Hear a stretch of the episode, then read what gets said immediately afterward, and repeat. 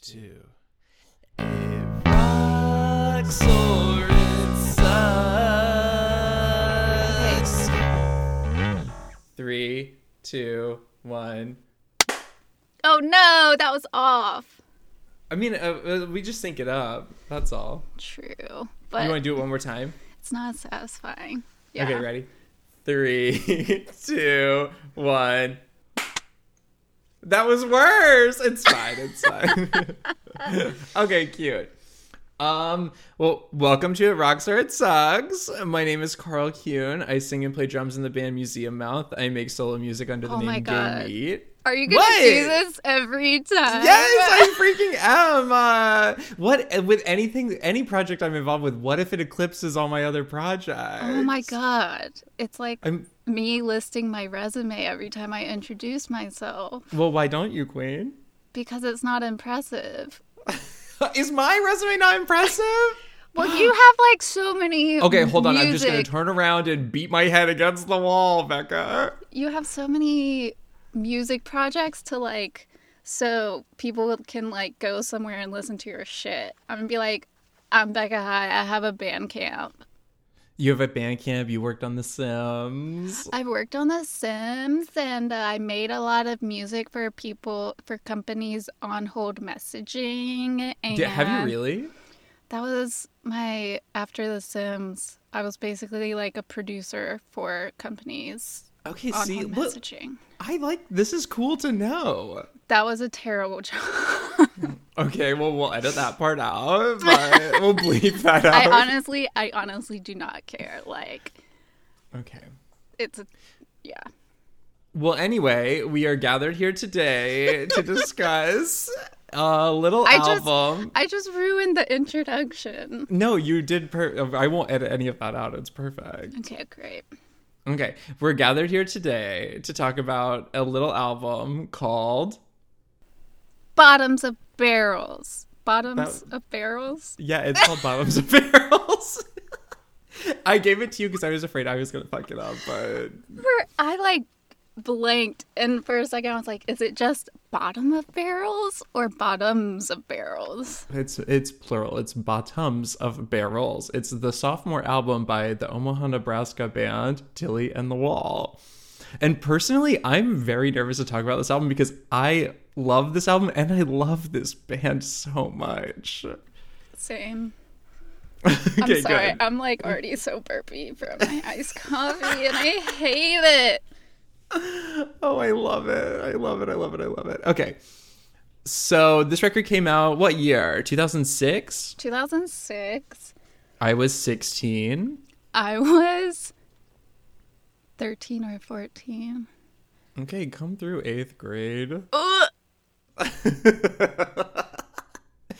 eighth grade was like, I feel like it's cool that you had an awareness of this band in eighth grade. Eighth grade was like my turning point where I was like suddenly M T V two and things like that. That's like a good gateway into indie rock.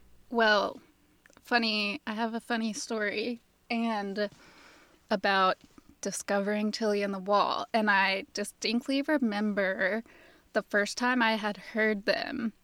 I believe Trey Burke was over at our house and him and Graham were listening to music in the living room on the good speakers, and Bad Education came on, and I was like, what is this amazing song? And I was like, I need to know who this is. And I believe Graham also had it on a mix C D or something, and I was just immediately hooked and was just like, this is amazing. I love that. We celebrate that. Thank you, Trey Burke and Graham High. Shout out. Oh, speaking of my beautiful resume, Trey Burke is in the Mu- Museum Mouth music video for Kitchen Floor. Or no, Blood Mountain. One of those two. He just happened to be over that day and we made him hold the camera some. And then I took some vids of him. But he's a sweetie. We love him. Vintage friend. Vintage.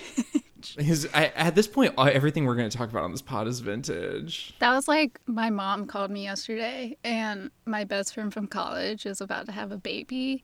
And she was like, all of these kids are having babies. And I was like, all those kids are thirty now. Yeah, which is not kid at all, Lord. Yeah. Oh, wow. Well, that's depressing, but... J K, J K, I love being thirty. I'm addicted to being thirty. thirty is the new twenty. thirty, flirty, and thriving. Absolutely not, but sure. Okay, anyway, Bottoms of Barrels by Tilly and the Wall. Love this album. I'm honestly, again, I'm nervous to talk about it in any sort of critical regard because it was so formative to my...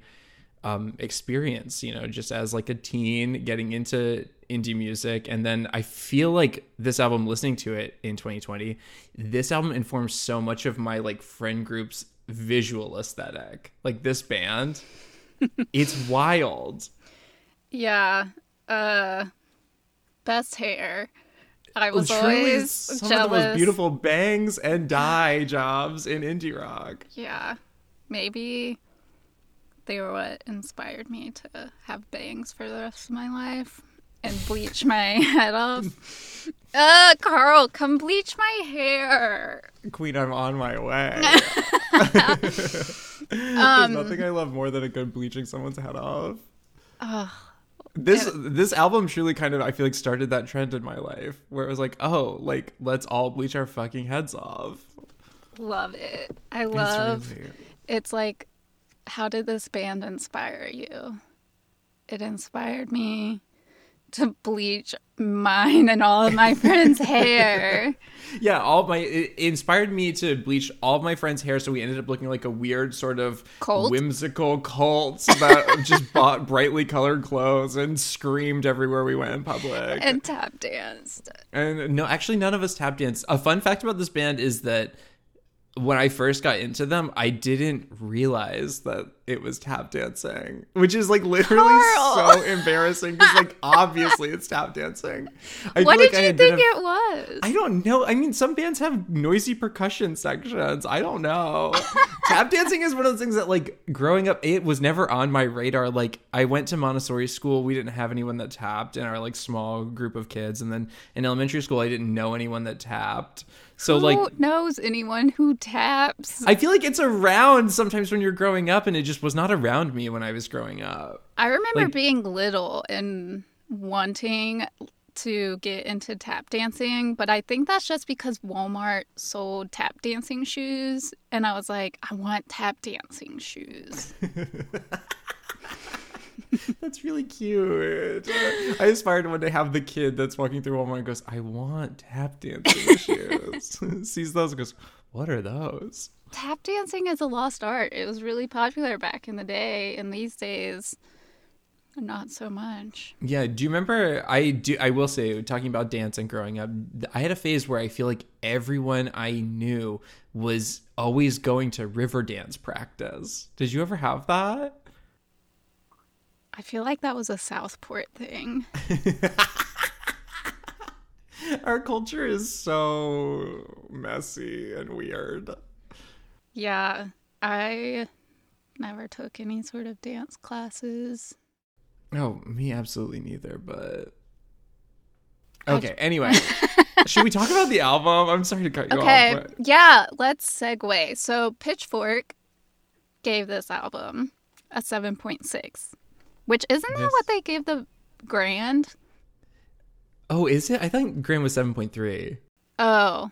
I maybe. will say it's it's a little rare to go back into the Pitchfork archives from like this era and see like median, sort of like good, median reviews airing on the side of good, like a seven point six. I feel like they're they love to do that now, but back in the day they were a little more critical and wild with the number. So it's interesting.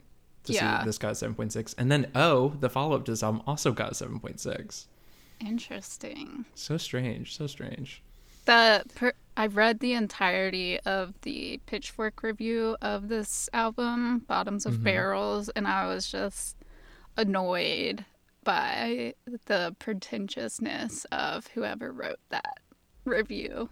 It's unfortunate because they kind of reduced the album to an aesthetic, which is what I... introed the album with, unfortunately, because it it was so impactful to the culture, I feel like, when it came out.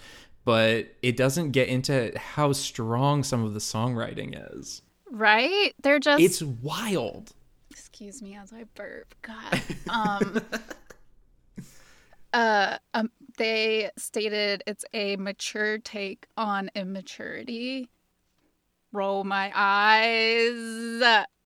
Yeah, I feel like you could you could get a similar point across in wording that doesn't make it sound like these adults are kids. Like, you know. Right. It's like listening to it, I had the opposite issue of the Matt and Kim problem. The Matt and Kim of it all. Yes, because Matt and Kim, it's like these are adults. It, it's just, I don't know if I should even compare the two, but the subject matter of other songs is pretty dark and realistic to the world versus Matt and Kim. That's just like everything's fine all the time. Yeah, the lists. Never forget the lists. The lists. Fucking um, lists. Yeah, I agree with that statement. I revisiting this now, I there are some songs that I was like, wow, this is like heartbreaking. Like Lost Girls, that song like almost made me. I was like painting. I was like painting a little section of my wall with like oh, a t- one single tear rolling down my eye. Like wow, this is really hard. This is sad. It's sad stuff. Yeah, I've definitely cried one or two times to some Tilly songs. Mm, for sure. Were you a big fan of the album before this? Was it called Wild Like Children? I think that's what it's called. Is that what it's called? God, now I'm mortified. What's like a, what's a popular wrong. song off that album? The singles were um, Reckless was one that I remember talking mm. or hearing a lot. Um, I feel like I always knew You and I Misbehaving. Oh. I didn't. I like definitely spent a little bit of time with this album, but not nearly as much as I did with Bottoms of Barrels. Yeah, I think Bottoms of Barrels. I mean, I own the C D. I sought out the C D and bought it from said, a store. I was going to say sam goody dot com. Check no, to see if it's available. Drive I... to Wilmington. Go get it. I honestly probably got it from, was Gravity Records a thing then? We're gonna have to bleep this out, but yes. I got it from a record store in Wilmington. There was because... also C D Alley in downtown Wilmington. They always had. Maybe it was it was a record store in Wilmington somewhere. Nice, nice, nice. But yeah, that rocks. This album is cool. I think it's interesting that we picked um, two sophomore albums to start the pod off talking about. Sophomore, sophomore, great song. Yeah, I was gonna say a great song by Lemuria. Same brain. When we start talking about that band, oh my lord. I'm it's gonna be your pod. That episode is gonna be all you. I'm just gonna chime in at the end going, yeah, it rocks. Basically, the version of the album that we're talking about starts with the opening track, Rainbows in the Motherfucking Dark. Yes. Yes. Somehow I still remember every word to this song. Literally same. Which I'm like, how did I even know? It's wordy. Yeah. You can't take a breath. Actually, you can't take a breath during most, most of these songs. It's That's like, why they have three vocalists. Which, listening to this, so Neely is the main vocals for she most has songs. The way that I kind of like yeah the way that I see this in my brain is her voice is like the strongest, most like soulful, highest range like vocal, like she can belt. I feel like no one else, neither of the other vocalists or anyone else in this band really belts like she can belt. Yeah, and I can't tell if she's singing on her own or if her voice just somehow sounds harmonized or is just, like, layered. But in Rainbows in the Dark, I'm like, is this a single voice? Or it's very confusing to my ears. What? Yeah, this band is ultimate gang vocal vibes. Like, it's always, I feel like at least two people are always kind of singing. Yeah, or else there'd be constant running out of breath. Yeah, this song though, seriously, the lyrics of this song are so good and so fun and beautiful, and the imagery it, this whole album is like rich in imagery. Ugh. Which is cool. Yeah, some might say it's like rainbows in the dark. Oh my god, go home, Becca High. I am. Okay. But yeah, okay, so basically I don't want to dig too much into this song because it's um to me it's just so perfect. It's just is the it's a great example of a song that rocks. Yeah.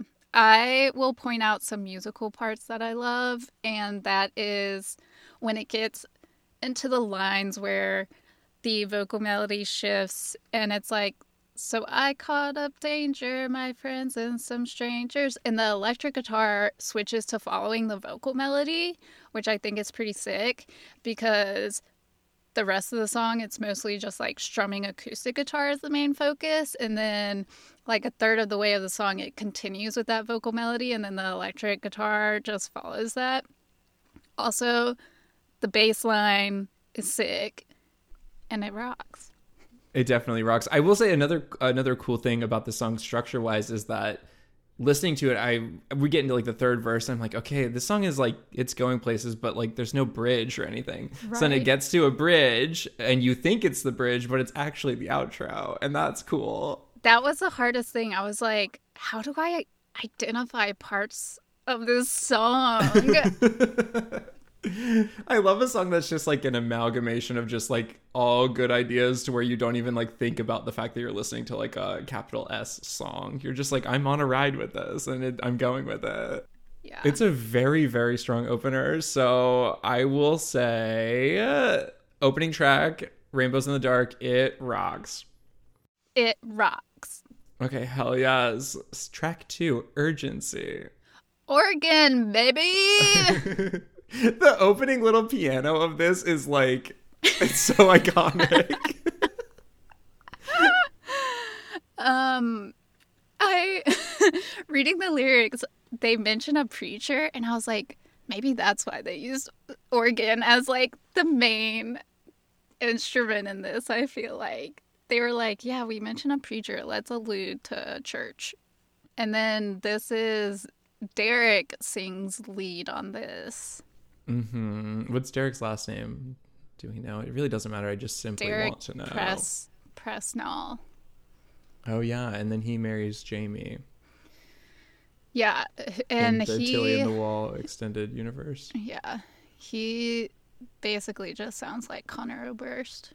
Yeah. And I hate that they kind of clocked that in the Pitchfork review. But, like, I mean, these this is an Omaha band signed to Team Love, which is a label that Conor Oberst co-founded. So, you know, the comparisons are going to come regardless of He um, sounds exactly like Conor okay. Oberst, though. Well, I'm defending the man because I like his band. And because as someone who has gotten compared to Conor Oberst a lot, sometimes if you're just not a strong singer. I'm not. I'm just saying he sounds exactly like Conor Oberst. Period. Period. I love that you've said the same thing just over and over with a period every time. Like, you assume everything I say is negative, and I never said I hate Conor Oberst's well, voice. I'm just someone that has gotten that comparison a lot, and after a while it does kind of get grating.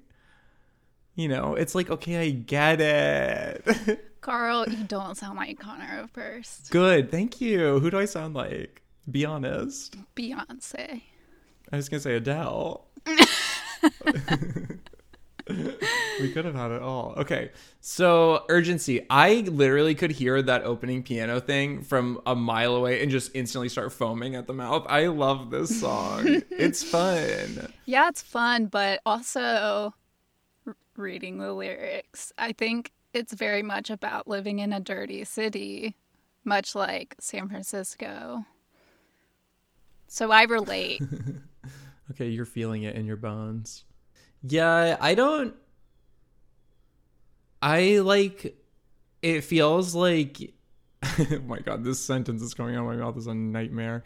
I feel like it's like... um, It's like Derek was just on the sidewalk one day and, like, freeze-framed and, like, wrote a song about it. And I...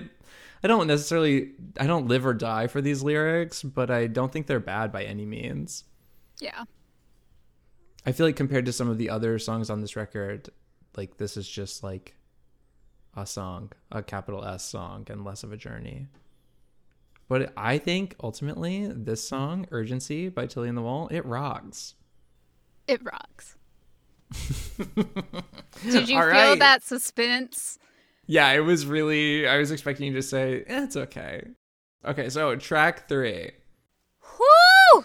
I'm so excited to talk about Bad Education, because this was my gateway to Tilly and the Wall and loving them, and I had never heard anything like it, and I was just, oh my God, I, I can't, it's amazing how much I don't remember from my life in general.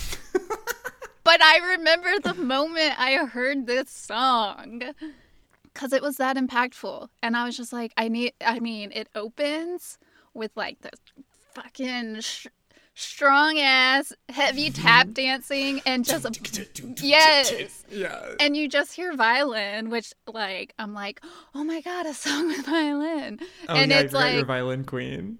Yes. And it's not. Becca Suzuki method.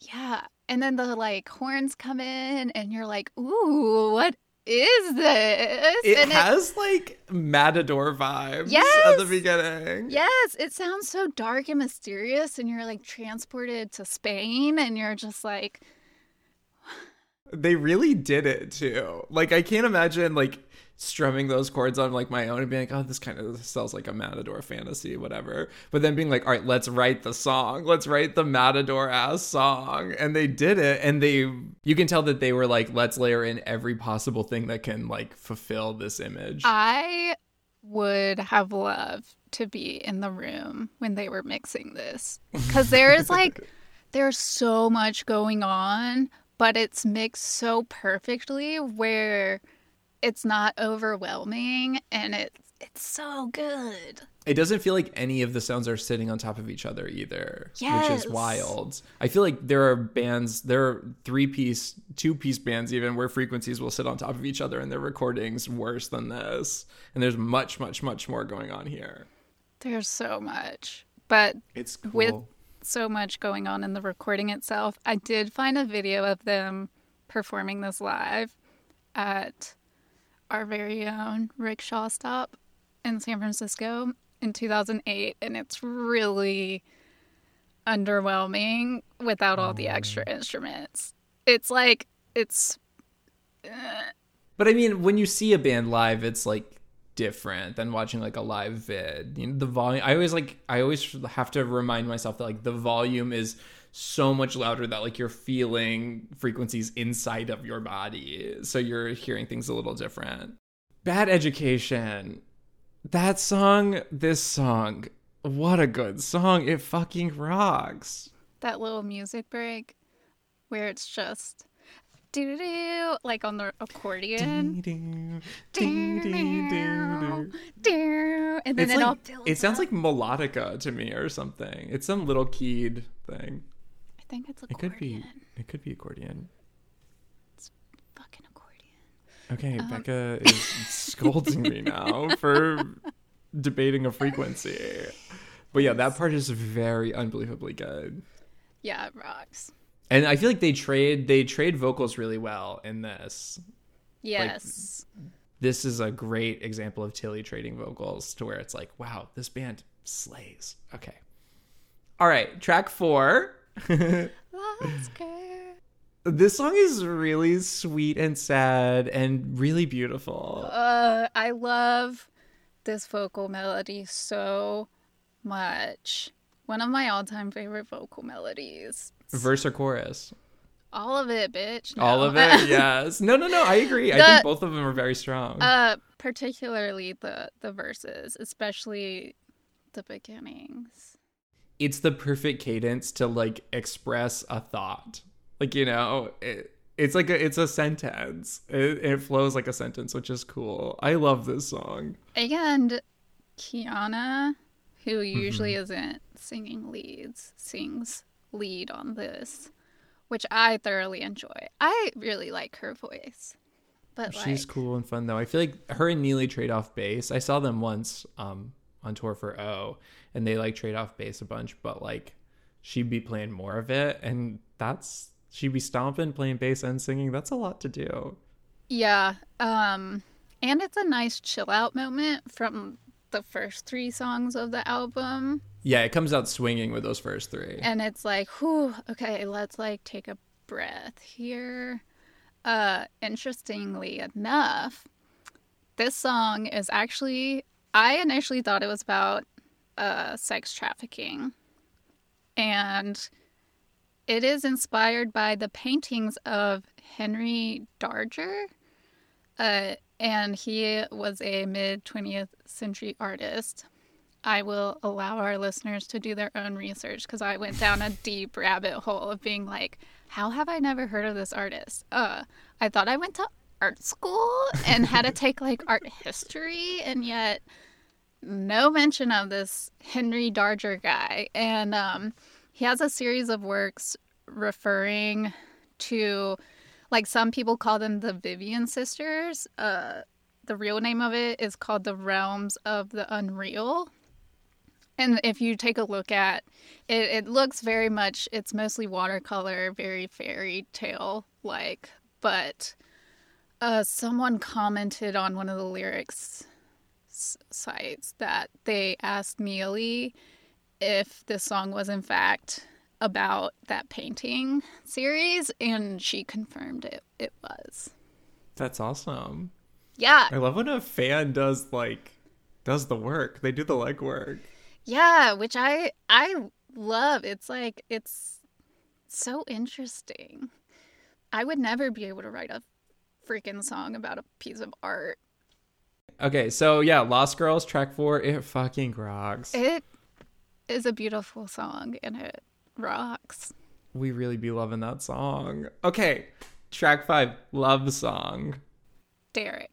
Again. A Derek song. He really sounds like Conor Oberst here.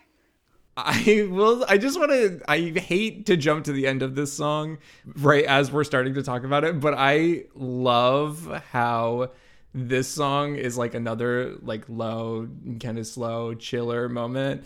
And at the end of it, like, going into Sing Songs Along, like, I feel like they could tell that like two slow songs in a row was like nap time. It was like a mood. So Sing Songs Along open, w- opens with that scream. It's perfect. It's, it's really cathartic and like funny. Like, it's I feel like, like wake up. Yeah, it's very like, you could tell, like, I think I see people like in mixing, like their eyes are like starting to close. And then it's like, okay, we gotta like bounce back. It's like, ah! It's fun. That, that's like, that's no, I'm not shitting on the song by saying that. I think the song is good.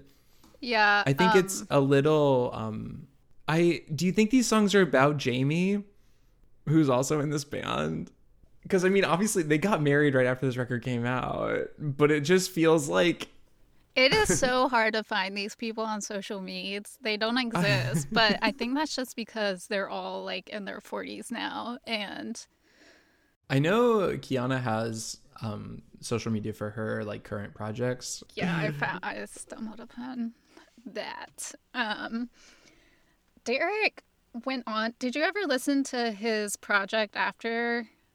Tilly I listened to a band called Flowers Forever that I feel like kind of started in the middle of Tilly's stuff. Yeah, what that project was, are you talking about? That was one, but Derek went on to form Icky Blossoms. Ooh, wait, I definitely had some experiences with that band. Yeah, which I got really into for a hot sec, and I'm going to revisit them after recording this because I remember really liking them. I think this band is cool because they, this was, for some of them, it was, this was like their third or fourth band that they were yeah. in, which is like, that that explains why the songwriting is so good. Like, you know, they like really got their sea legs in other projects and they all came together to start this. Mega essentially band. What, yeah, what my friend group turned into, this like cult of hair dye and personality. And it's like really cool. They sold it really, really, really well. Yeah, it's pretty Okay, bad. Cute. I'm going to say Love Song. It's it's very sweet, and you can tell that it's really earnest, and I love the idea that I'm painting in my brain of Derek singing it to Jamie, who is also in the band, and uh, therefore I'm going to say that it rocks. Uh, I'm going to say it's fine. I'm going to go on a limb and say no songs on this record suck. Well, way to ruin. Oh, okay. Spoiler alert. Well, I mean, actually, you know what? We could have a complete change of heart, and uh, therefore you need to keep listening if that's really why you listen to this pod. It's the most suspenseful pod. Yeah, not serial or any true crime or anything. No. This pod. Okay, track six, Sing Songs Along. Let... Oh my God, I have the best take. I have the best take on this song. Okay, so the generation after us, millennials, is Gen Z, correct? Mm-hmm. I think this song could is like amazingly translated to today's. Oh my God, it like transcends? Yeah, transcends. transcends yeah. Okay, the song perfectly transcends. Transcends. Lord. Um, Lord help me. Uh, aren't you on the edge of your seat to figure out to, yes. to hear the what I'm going to say? Anticipation for this sentence, I have never felt like this before. It's been like... Three minutes of me trying to the get Zoom through. Meeting, the free Zoom meeting ends. This song transcends into today's Gen Z TikTok generation because all those people, they don't worry about shit. They just dance and sing along to songs on TikTok. I think I agree with you. I totally agree with you. I think in a way, sonically, this song is like the Y M C A of our generation. Like, you know, they don't really write songs like this in Gen Z. Like, they don't really sound like this. They don't have that like whimsy sort of sort of like folklory in the woods, having fun, party vibes, like fairy vibes. Like this song has that. And I feel like a lot of the music that Gen Z is listening to at our age, you know, sixteen, nineteen, thirteen, whatever, however we, we were when this record came out, it's so much more like, it's just different. It's not like so much wild actual instrumentation and like fun vibes. It's like a little more militant, a little more computery. Um, but I think that the at its core, the mission statement of this song definitely rings true. It like it trickled down from our gen to the next gen. Just strictly looking at the lyrics, it's totally about TikTokers. Like, we're taking no part in your cracked antique life. We're believing everything that we have heard. We're taking our turn with the kids that don't learn. You know, I'm going to take my turn. Let us be free. Let us sing songs along. So out come you clowns, all you wolves, all you martyrs. Oh my God, do you think that they predicted the clown makeup trend from last year?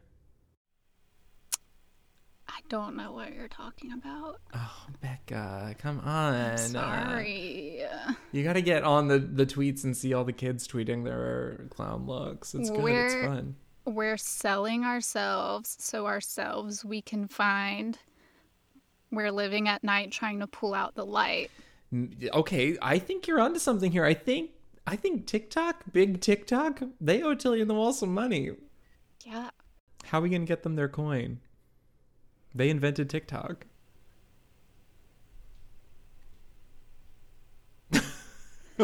Longest pause in the history of the pod. Your eyes just darting and shifting, your eyelids like fluttering. Maybe I shouldn't drink iced coffee while we record.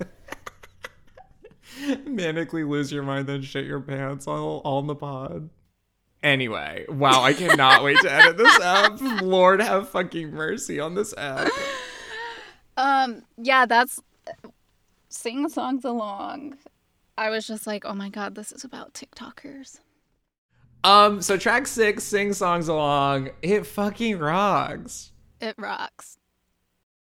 Okay, I'm going to give you full disclosure. Track seven, Black and Blue, just reading the title. I, this song, I'm, nothing's coming to mind.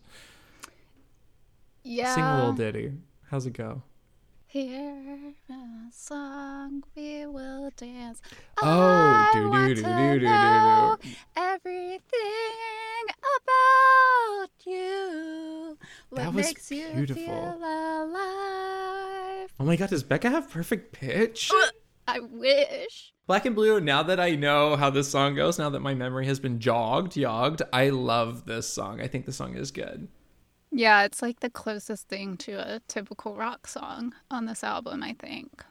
It has like, the melody is very woozy. It makes me want to do this with my head. You guys can't see it, but it's just rocking back and forth. That's a Taibo move when you're warming up to stretch your neck, Hugo. Taibo? Taibo!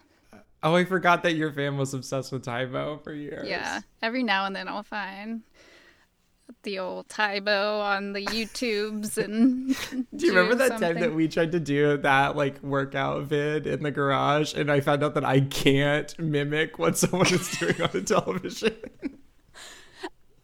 I do not remember that at all. I have all. Such a vivid memory of that. Because I remember it was like, we used to just do them, and this is, I'm so sorry to anyone listening, we used to do them like low key in like the living room. Because it was like, it was small, it was like you and I vibes. But then I feel like one time Courtney or some, there was a third person there. So we had to move it to the little T V out in the garage. And I remember that one was like faster than the ones we would normally watch. And I like, for the life of me, even when the instructor was like right hand out, I would put my like left hand out, like looking at the screen being like, oh, make it make sense. I have no recollection of this at all. I love to be your memory and your scribe. But, but yeah, that did, in fact, happen. I looked like a fool. So whenever that happens on like reality T V where like they have to like learn choreo really quick and the instructor's like right hand, left hand, blah, blah, blah. I'm always like, I feel for these girls, these people, anyone. It's like, this is just brutal. I couldn't do it. I would look horrible. You could never be on Making the Band. I feel like I could be on Making the Band. You just said you can't follow choreography. Some of those girls can't either. Oh my God. Can I pee real quick? Yeah, please go pee. Have, go pee. I'm going to listen to Danny Kane while you're gone. Oh my God. I just got a notification that Unsolved Mysteries Volume two is now on Netflix, and now I'm so excited. I can't watch that show because I want them to solve the mysteries.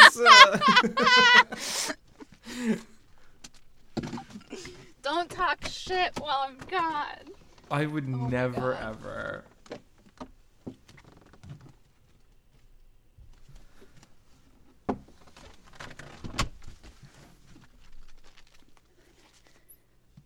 I'm back. And my bathroom is literally a spider farm. Ew, Becca, no. It's, I don't know how it, like... So we live in an old house, but my bathroom is home to a new daddy long leg spider every day. And oh I don't God, know my how. My house is like that too. Yeah. It's last night I get in the shower and there's one in the far corner, like where they usually hang out. But this guy, this daddy long legs is huge. It's like scaring me. And as soon as I start taking a shower, it starts slowly crawling in my direction on the wall. Like, no joke. It's getting closer and closer. And I'm, like, rushing to get clean. And I, like, will not look away from it. And I'm just, like, talking to it like, no, stop. Like, leave me alone. I... You sound sexy as fuck. In my dreams, that's happening to me. And I was just like, oh, God, no, stop. Like, I'm fine when they're little, when they're little, but when they get... When they're little daddy long legs? Yes. But when they get really big, they freak me out. And so it's getting closer and closer. I, like, jump out of the shower. And then I, like, go and get a broom, and I smash it. And then it wouldn't even, like, fit down the drain. You Becca, just... are you sure it wasn't a tarantula?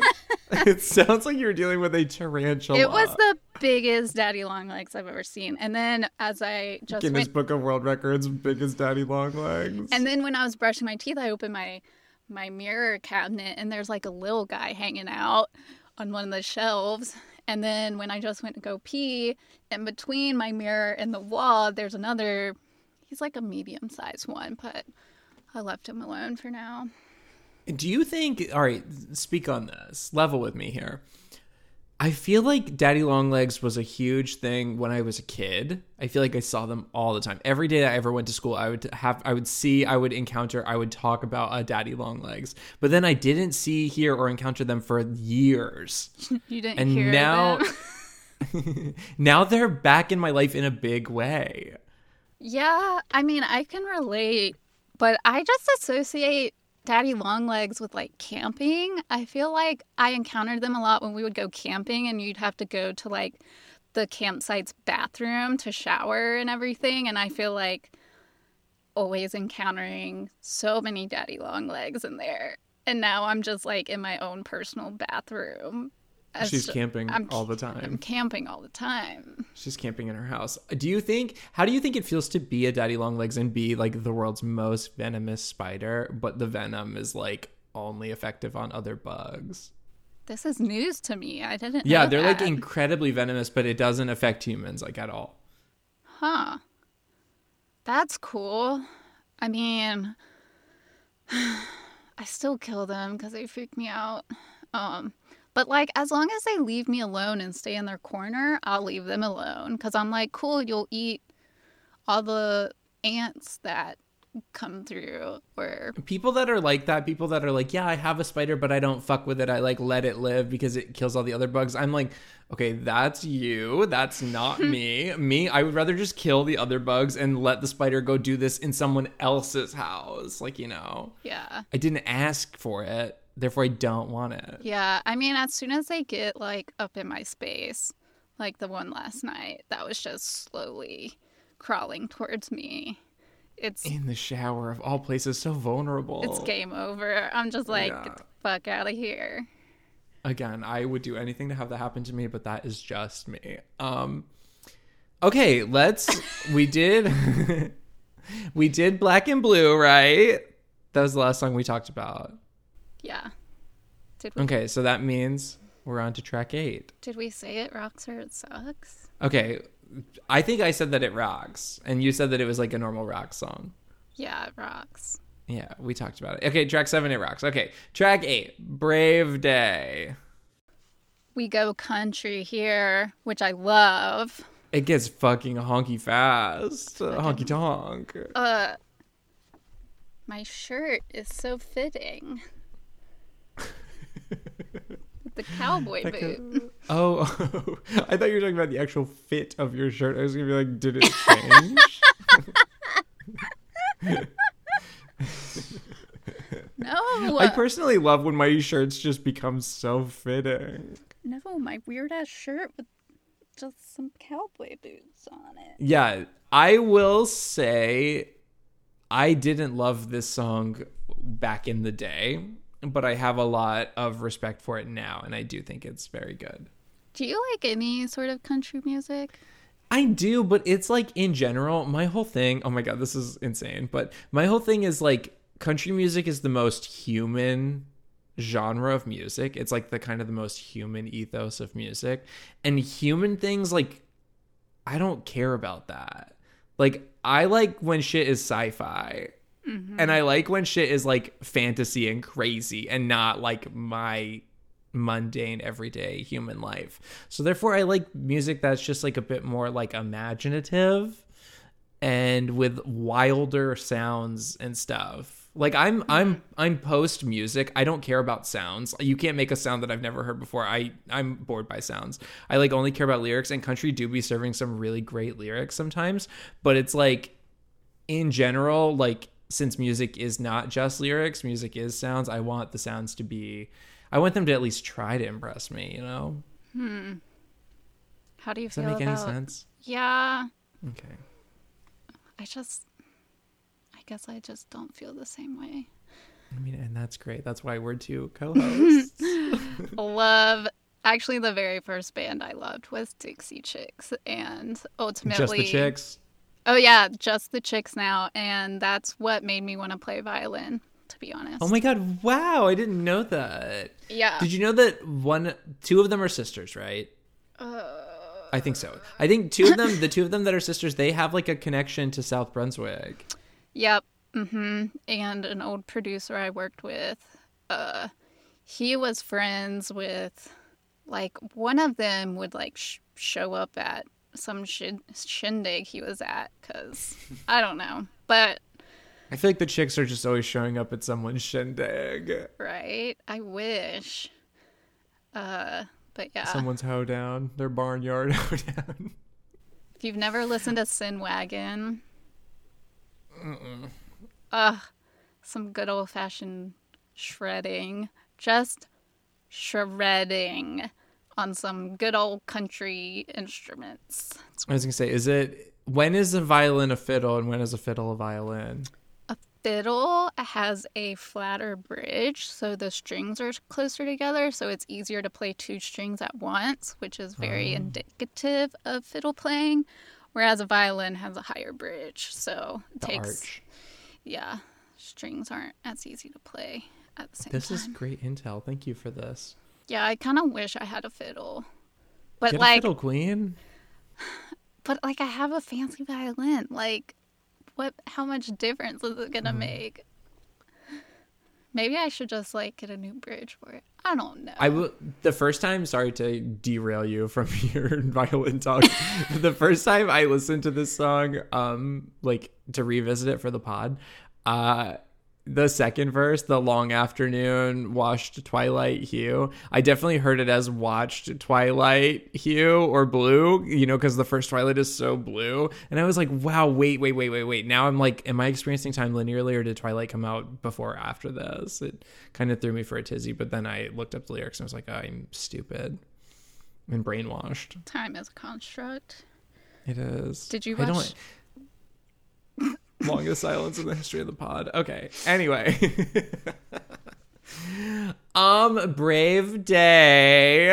I think the song is good. I think it's fine. I don't think it sucks. I think it is good. I think it it rocks. Medium rock. I do really like the the new approach at mixing the tap dancing in the song. It's like really hollow sounding and it's like layered with all the clapping, which I think is cool.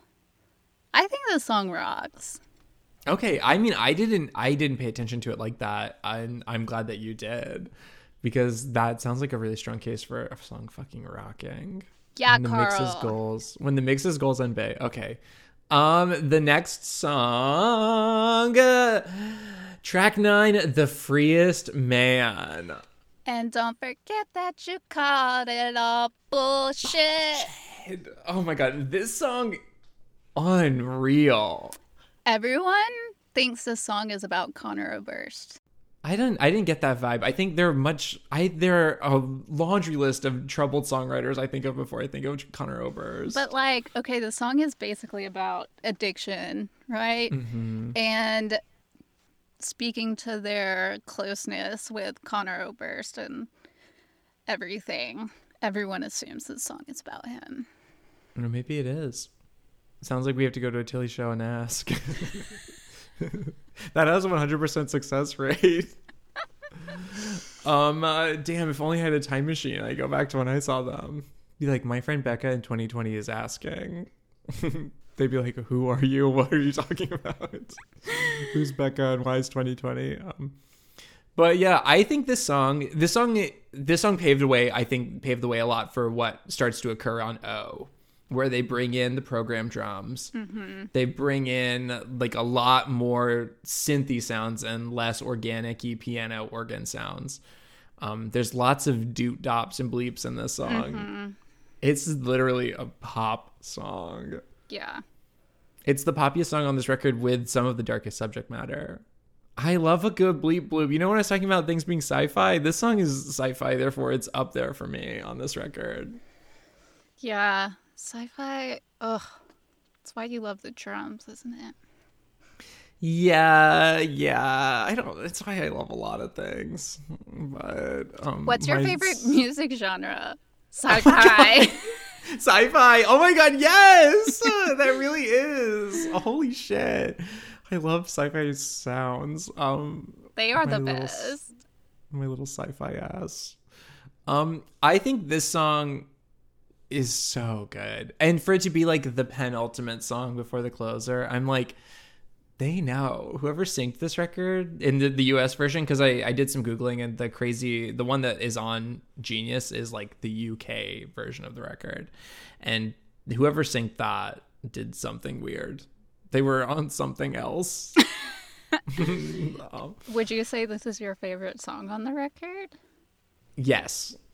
I feel confident saying that. I think this song, this song, Bad Education, Urgency, Lost Girls, that's those are my top four. And then Rainbows in the Dark is like number five, but that's only just because it's like the other songs are so much more concise, and that song is such a journey. A lot of songs are journeys for you. Yeah, they are. I love, I do love a journey too. I'm like contradicting myself every five seconds on this pod, but this song is my fave on this record for sure. It rocks. You looking at the cat? Oh god, he's it's so like, huge. You have so many cats. There's like I wish I didn't. There's. It's so distracting to me, but I love it. Um, it's bad too because it's both these doors are on the hallway, so you can like watch them going in and out and walking everywhere. Uh, yeah, the song rocks. The song is crazy good. Okay, track ten, Coffin Colors. Ballad time. The ballad time. To to be the person this song is about, they must feel really special. Because the lyrics are wild. This song has definitely made me cry before. Oh, Becca, the longing. Ugh. Oh, I I really want to read you. There was a Paste Magazine article posted by Daytrotter that I just thought, like, was beautiful and, like, summed Is up. About this band? Yeah. And I thought it, like, perfectly summed up kind of the thesis of this album. Okay. Uh, you want to read a little? Yeah. It just says it's by Daytrotter. Daytrotter and Paste have, like, a thing. Okay. It's like Chloe and Hallie, but Daytrotter X Paste. Okay. The problem with growing older is the older part. Everyone makes so much about the angst of teenagers, but it's that tough plight of the high schooler trying to find his or her identity as the hormones and peer ridicule kick in and cause breakouts that doesn't deserve all that attention. Those just out of college, moving away from or being moved away from by all their friends, having to pay r- real bills for the first time, enduring occupational responsibilities, and likely working in an environment with others who have had their soul sucked dry years ago, those are the ones who should draw the most sympathy. Those are the ones that should be felt sorry for. Everyone mid-twenties and up, for they are the ones watching the electricity from their lives evaporate quicker than anyone else.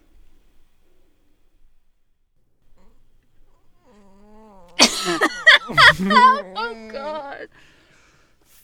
Yes, yes, yes. I hugely, bigly agree. Wow, fuck my whole life. I mean, this whole thing, I mean, even, you can cut this, but I'll read the next paragraph, which is also very good. It's traumatic when the college years complete themselves and the friendships that were developed over half a decade aren't suddenly disposable, but they are oftentimes difficult to maintain from so many different reaches of the country as everyone seeks happiness and good-paying jobs. Friendships are sacrificed and rationalized as necessary victims because money comes first and everything else comes second.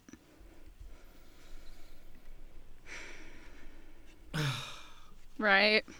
Fucking, this is about Tilly and the Wall? Yes.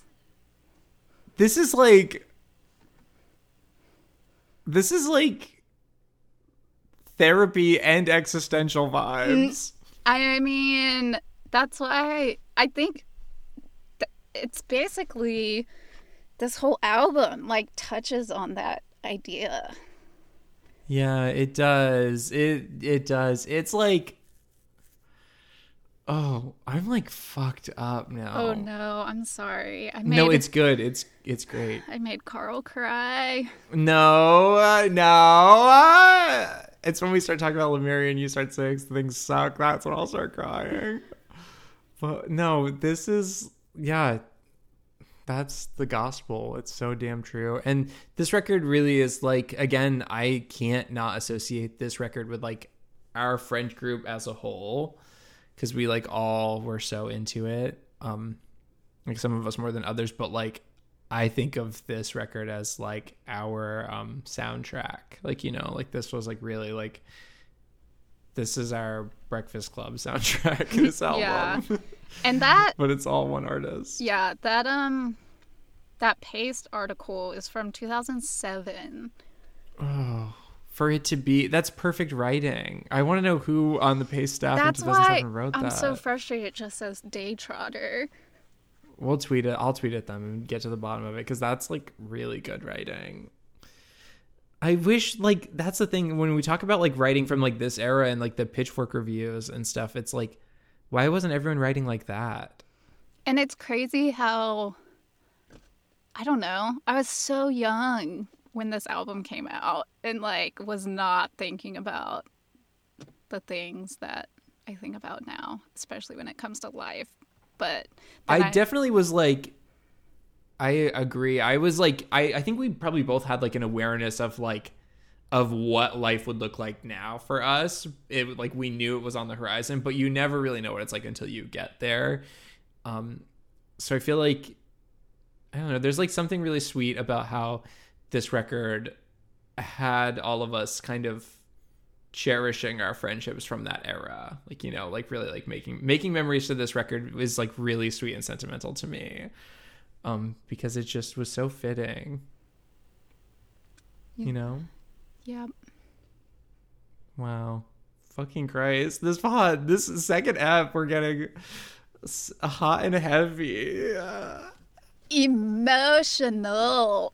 Emotional. I'm gonna blame my my longing and my um gay my gay vocal fry on the hot daddy long legs. I'm gonna blame it on me being him. In this hot closet. Becca, we gotta upgrade your setup. Subscribe to the Patreon so Becca can get a third X L R cable. Listen. And get out of the closet. The reason I'm in the closet is because I have roommates who can make noise since everyone works from home now. And also the street I live on, I have a window open all the time because Bay Area houses don't have A C. So... Oh, I feel like we should specify that. Becca lives in the Bay Area on the West Coast. I continue to live in rural North Carolina. We didn't establish that in the first app. People must know. People um, must know. I want. I can't wait till we start doxing each other and I start talking about my home address and my social security number on the pod. But everyone on the street has, like, a loud car. And yeah. Also, the birds... You know how nature is, like, returning because of the virus? Like, yes. This year the birds have been so fucking annoying. I wish I had a gun only for only for shooting these birds that Becca. Wake me up. But you I also text your dad that. Live in a city, so I can't just like hang out my no, window and fly. Shoot at birds. I will say I had my windows open before we started recording, but there was one bird in particular that was committing something you can only describe as terrorism outside my window. It was insane. That's why I had to close the windows. There's a bird, a type of bird out here. It's like strictly Northwest region of United States. That sounds like when the battery is dying in your fire alarm. So the high-pitched chirp. Yes. Constantly. Like. Do you know what the bird's name is? I used to. Jeffrey? No. Um, I don't remember what it's called, but it is the bane of my existence. One time I was sitting outside with my friend Caroline at like one a.m., and we were sitting on like a back patio area, like a screened in back patio. And we heard this bird um, that made a sound that we could only describe as a gay owl. And it went, it literally went, ooh, ooh. It's so funny. And it was, re- it was really iconic because we both got really scared at first. But then it was like, wait, that bird sounds gay. Oh my God. That's the best when birds sound. There's like, uh, I have a recording on my phone. When birds sound, you didn't even finish your no, sentence. No, I mean, okay. When uh, birds sound like f- flaming homosexuals. No, when they sound like people, but not like parrots. I'm saying I have a recording on my phone that's of a crow that sounds like a person just going, ah! Oh, I love that. That rocks. Chirp, chirp. Uh, oh, I love those little birds that hit the distortion pedal. They open their mouths and they just go. Oh, it was like. Wait, that's that's. Just, I'm gonna cut and edit. They they open their little mouths and they just go. What? It's like the D S one. You, I'll. I posted a vid on my story a long time ago. I'll dig it up in the archives and send it to you. I think it's like magpies make that sound. I think magpies are only in Australia. Um, that's what you think. I don't fucking know. Whatever. Who gives a shit? I hate birds. I especially don't give a shit. I really do. Everyone knows this about me. They're like, oh yeah, you hate birds. I'm like, yeah. The only cool ones are like hummingbirds and bluebirds. When did you start hating birds? I always hated birds. They're so unpredictable.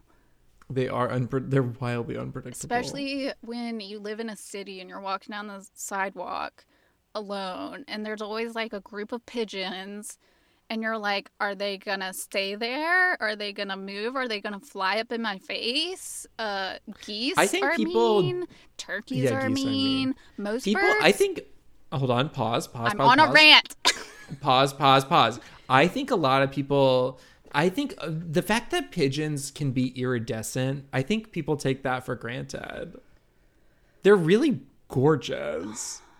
I would do. I would spend a lot of money to get surgery to look like a pigeon. I hate that a lot. They're gorgeous. They're sexy. They're a little sci-fi. But like, uh, they're so unpredictable. Most of them are mean. They're like bullies. They're so cruel. That's why I only eat chicken. You eat nothing other than chicken? No, I mean like meat-wise. Becca said, fuck birds. I'm only eating one bird forever. Okay. Le- okay, I adore you talking about chickens, but I simply must get us back on the topic, which means track ten, Coughing Up Color, Coffin Colors. The lyric is Coughing Up Colors, but the song is just called Coffin Colors. Um, I think this song rocks. It rocks. It makes me cry. It makes me feel emotional. I do think if this song was about me, though, I would be like, okay, buddy, you know, pump the brakes a little. There's no need for you to be this obsessed with me, you know. But it is really sweet. It's about someone with... Wait, or am I thinking of a different song? It's a, it's a she. It's a capital she. S. She. Oh, right. Um, I would love for someone to write a song like that about me. Are you kidding? I'd be like, yes, actually. Well, when someone's obsessed with me, I R L, I hate it, and I'm like, you mm-hmm. don't, you don't know me.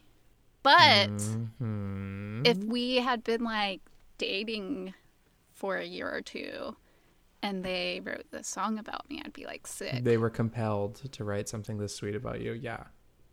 Acceptable. That would be, that would be very, I think, very normal and approachable. It's when someone slides in the D M sending you D Ms that sound like this. That's when it's like, oh, buddy, no, no, no, no, no, no. No, uh, no, no, no, no, no, no, no, no, no, no. That video of Jessie J saying no. You never seen that? Well, anyway, that brings us to the end of the album. The end of the album, Bottoms of Barrels by Tilly and the Wall. All right, Becca, every pod, we we give our final... Our, I had a name for this in the outline. We are using an outline now, everyone, just so you know. Um, final verdict, that's what it's called. Okay, so on the count of three, we're going to give our final verdict on this record. Ready? One, two, three. It, it rocks. rocks. God, it rocks so hard. Ugh, yeah. I almost feel like it's evil for us to do a, a literally perfect album second in the pod history, but... Uh, yeah. It's really good. Just... Tilly and the Wall.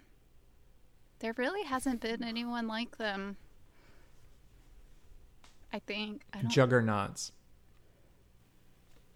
Know. Never heard of them. I'm saying they're juggernauts. Oh. I've heard of them, but I've never listened to them.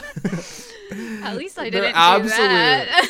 Oh, I wish you would. Oh my have. God, my mom's to... pig is behind you. Oh yes, Cisco. I named him Cisco after Cisco Adler from um, Schwazy. Oh my God. Yeah. Of wow. course, I never get rid of him. It's like I'm home. Becca, you're home. It is now nighttime over there. Yeah, the, like, it's really dark in my room. When we started this, it was light out, and now only the computer is shining on you. This is going to be really hard to edit down into an hour, but it was fun. Yeah. Do we have any closing words, any closing statements before we end the pod? No. Okay, well, I will just say, if you have made it this far, we do have a short list of people we are considering, once we get the ball rolling for real and we get a good rhythm, about as having on as guests. That sentence, if you read that sentence, it would not make any sense. But basically what I'm saying is, if you are interested in being a guest on It Rocks or It Sucks one day, just reach the fuck out. Could be cute. Yeah. Anyone? Also, we have, we have, sorry, you go. Oh, no, I was going to say, anyone who comes on as a guest is going to be better known than me, so it's fine. I I think you're really selling yourself short. I'm not famous. I am not fam- famu either. So basically, if you're incredibly famous, you've got to come on the pod because we need the signal boost. Yeah, I really want to meet... Actually... He, if we get famous enough, I want to meet my celeb crush, who is? is Alexander Hodge. He played Asian Bay on Insecure. Okay, I never watched that. He has a girlfriend though, so. I mean, that's never stopped anyone, but. God, he's so beautiful. Ugh. Anyways. What's his name? Alexander Hodge. He's Australian. Okay, so if you are Alexander Hodge, or you have ever been told you kind of look like Alexander Hodge, reach out. Yeah. Okay, queens, this was so fun. I absolutely adore getting to do this. We have a good little list of albums that we're going to be working through in the next few weeks. So, do you see how many I added? I have not. Oh my oh god, my the god. look. The devious look on your face, Lord. Uh. So we're going to be doing the pod well into three thousand twelve. So stay tuned. three thousand eight. I'm so two thousand and three thousand eight. Is that is that the line? I'm so three thousand eight. You're so two thousand and late. I'm so three thousand eight. Wait, I have no idea. What if the line was, I'm so I'm so three thousand eight. Wait. And then there was just a long pause. And she got That's that like, boom boom out. It's really lame, but also really funny how... What's that Bruno Mars song where he says, stop, wait a minute. And then someone edited it where they, like, literally wait a minute. What? Is that Uptown Funk? I have no idea. Um... I'm not familiar with the Bruno Mars discography. Thanks for listening to It Rocks or It Sucks. Um, bye! Bye! It Rocks or It Sucks is produced and edited by Becca High and Carl Kuhn. It's mixed and mastered by Becca High. You can follow the pod on Instagram or Twitter at It Rocks or It Sucks. Thanks for listening, and feel free to like, follow, rate, review, share, do whatever you want. Bye.